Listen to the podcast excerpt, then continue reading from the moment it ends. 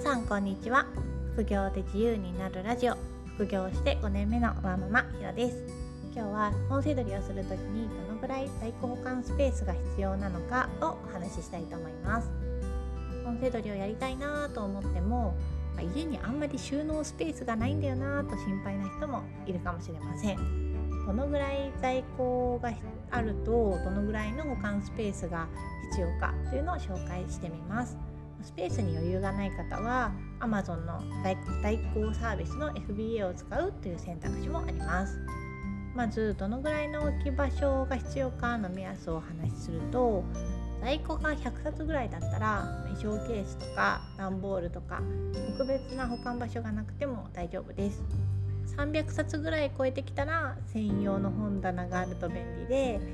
500冊ぐらい超えてきたら本棚2つぐらい必要。1000冊あったら23畳ぐらいのスペースがあるといいです。本は場所を比較的取らないので背取りの中ではやりやすいかなと思います。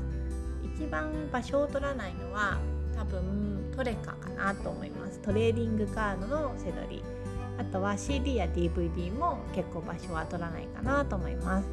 その次ぐらいに小スペースかなと思っています。セット本とか1商品がかさばるものだとそれなりのスペースが必要ですけどね。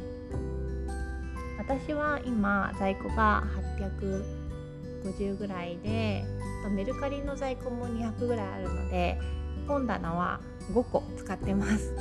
最初は衣装ケースの箱で始めてその後しばらく本棚1つとクローゼットの備え付けの収納で頑張ってたんですけどやっぱり500を超える頃にぎゅうぎゅうになっちゃって今年に入って思い切って本棚をたくさん増やしました。そんなにスペースないよっていう人は FBA を使うのがおすすめです。FBA はフルフィルメントバイ Amazon で在庫管理や発送を代行してくれる Amazon のサービスです。私は保管スペースがあるので使ってないんですけど FBA を使うと売れた時に発送するんじゃなくて FBA の倉庫に在庫を送っておいて売れた時は FBA の倉庫から勝手に送ってくれるという仕組みになっています。私のように自己発送自分で発送するタイプだと仕入れてからその商品が売れるまで自宅に置いておかないといけないんです。ただ FBA だったら仕入れてから自分のタイミングで FBA の倉庫に送るまでの一時的な保管スペースだけで済みます。もちろん FBA を利用するのは保管料だったり FBA の倉庫への送料がかかるので費用対効果を考えて利用するかどうか検討してみてください。Amazon には FBA シミュレーターというアプリというか、まあ、ウェブページがあるのでそこで FBA にどのぐらいのお金がかかるかっていうのを試算できます。本セドリの保管場所はじゃああるとして次に自分で管理する場合にどうやって保管するかっていうのを紹介します。いろいろやり方があるんですけど私はタイトル順にタイトルの50音順にしか並べてます。タイトルを50音順にするかジャンルごとに分けるか仕入れた日順に並べるかこの3タイプがメインかなと思います。自分の仕入れでジャンルがある程度決まってるんだったらジャンルごともいいかなと思うんですけど私は結構幅広く仕入れます。でその本がこれどのジャンルかなって迷うやつもあってそうやって分類で迷う時間が、まあ、もったいないというかあんまり意味がないなと思うのでジャンルごとに分けるのはやめました。仕入れた日順に並べるのは売れ残りが目に見えて分かりやすいので結構賢いやり方だと思います。私は個人的にサイズがバラバラになっちゃうのが嫌で雑誌とか大型本から文庫や新書まで全部をこう仕入れた順に並べると、まあ、ガタガタしちゃって収まりが悪いので採用しませんでした。消去法で50順に並べてます。だからそれがベストなのかちょっと分かんないんですけど私の中ではこうピックアップというか商品を取り出すのもわりかし早くできてるのでまあ合ってるのかなと思います。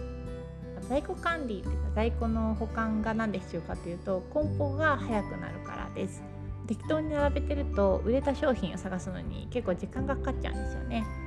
私も最初やり始めた時は100冊ぐらいだったのでなんか順番とかあんまり意識せずに入れてて売れた時にあれ？この商品どれだっけなってあたふたした思い出もあります。在庫をちゃんと並べるようになってから素早く見つけることができたので、まあ、梱包で時間をロスすることがなくなりました。あともしスペース的に可能だったら自分で梱包して発送する人は在庫の置き場所の前に作業スペースがあるといいです。手取りの作業がそこで完結するように必要なものをそこに揃えておくと効率的にできます。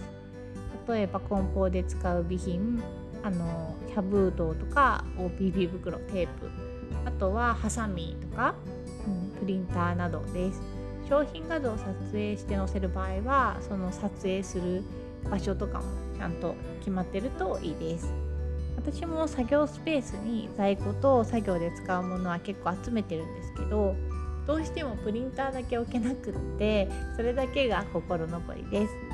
今子供部屋がまだ子供が小さくて空いてるので背取りの在庫保管兼作業部屋にしてます。子供が大きくなってきたらどうしようかなっていうのはまだ決めてないんですけどあと5年ぐらいはいけるかなと思います。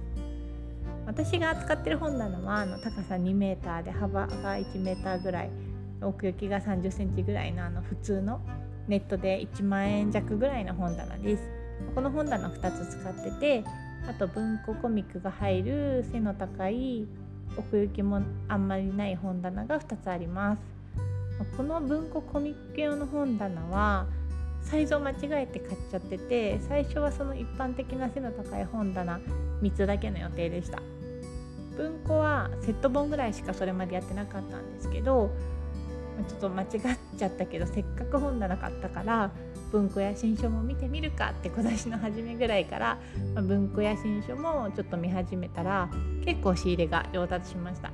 だから結果的に間違って買っちゃって良、まあ、良かったかなと思います。そこにスペースがあったら入れたくなるっていうのをクローゼット理論っていうらしいですよ。今日は本セドリの在庫スペースについて紹介しました。最初の100冊ぐらいは特別にスペースがなくても全然できるので心配し始めるのは300冊を超えて500冊近づいてきたぐらいでしょうか。スペースを確保できないという人は FBN の利用をコスパも考慮に入れて検討してみるのがおすすめです。ブログでは本世代のやり方を紹介しているので興味がある方は是非ご覧ください。こならで本セドリの相談サービスもやってます。何か迷っていることがあったら相談してみてくださいね。それではまた次回の配信でお会いしましょう。ひろでした。さようなら。